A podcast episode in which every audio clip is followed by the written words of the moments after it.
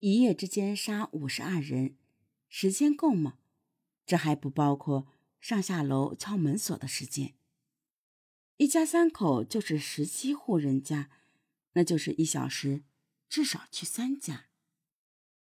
而且，就是普通人遇害，也不可能没有一点声响，更何况都是受过专业训练的专业人士。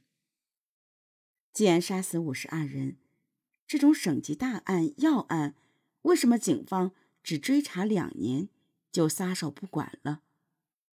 像白银杀人案，可苦苦追查了三十年，以及呼兰大侠怎么横跨多省，一路顺利的躲过各地警察的追踪？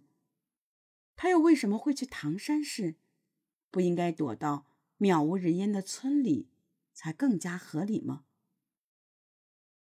质疑呼兰大侠是否存在的人越来越多，但随后不少黑龙江各地的网友出来认证，真的有呼兰大侠，只不过网上的那些故事版本都经过夸大改编。在黑龙江大家口中的呼兰大侠是这样的：从一九八零年代到一九九四年，呼兰有个杀人魔。他早早选定杀人目标，昼伏夜出的跟踪，摸清目标作息，在某个节假日的晚上，会拿上枪，用神枪手的手法远程击中目标，总共杀了二十多人，并在每具尸体旁都留下纸条，写着“呼兰大侠”，而这些目标竟然都是当地的腐败警察。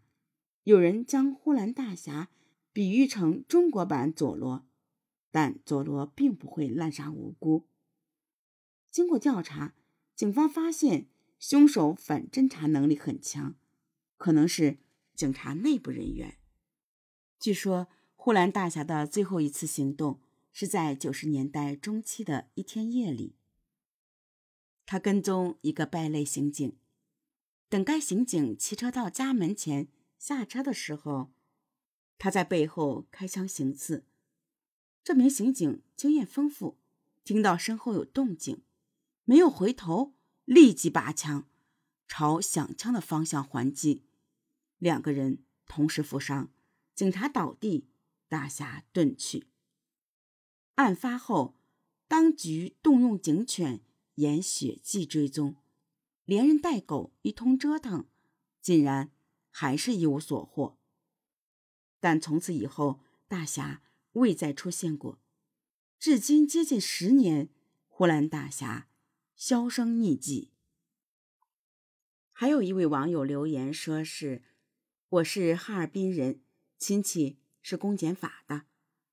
大侠的故事确有其事，但应该是用枪，不是刀。”后来又出现了呼兰的网友说。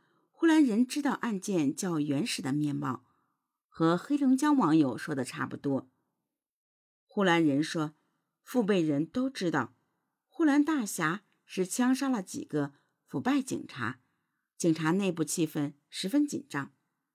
他们侧面写道：犯人是个身高一米八的壮汉，抓不到他是因为他很可能是警察中的一员。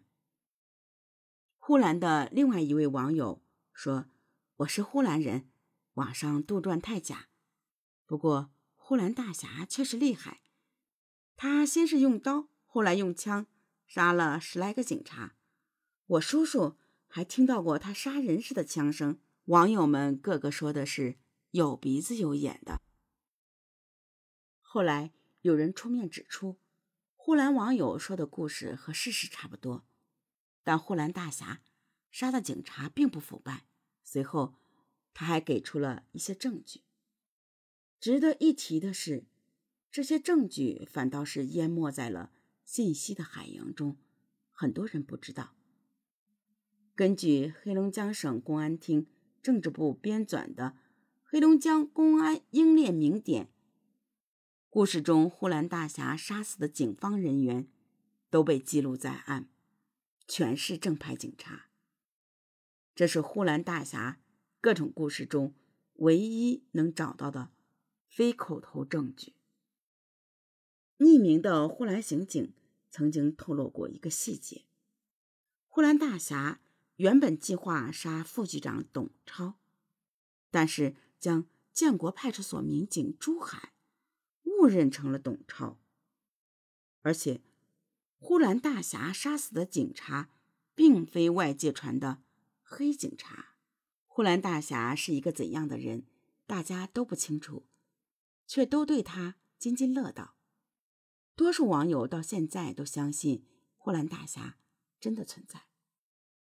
在传说流言纷飞的乱象下，大家难得的相对口径一致，认为案件发生不久后，从当地传出来的说法，感觉更接近事实真相。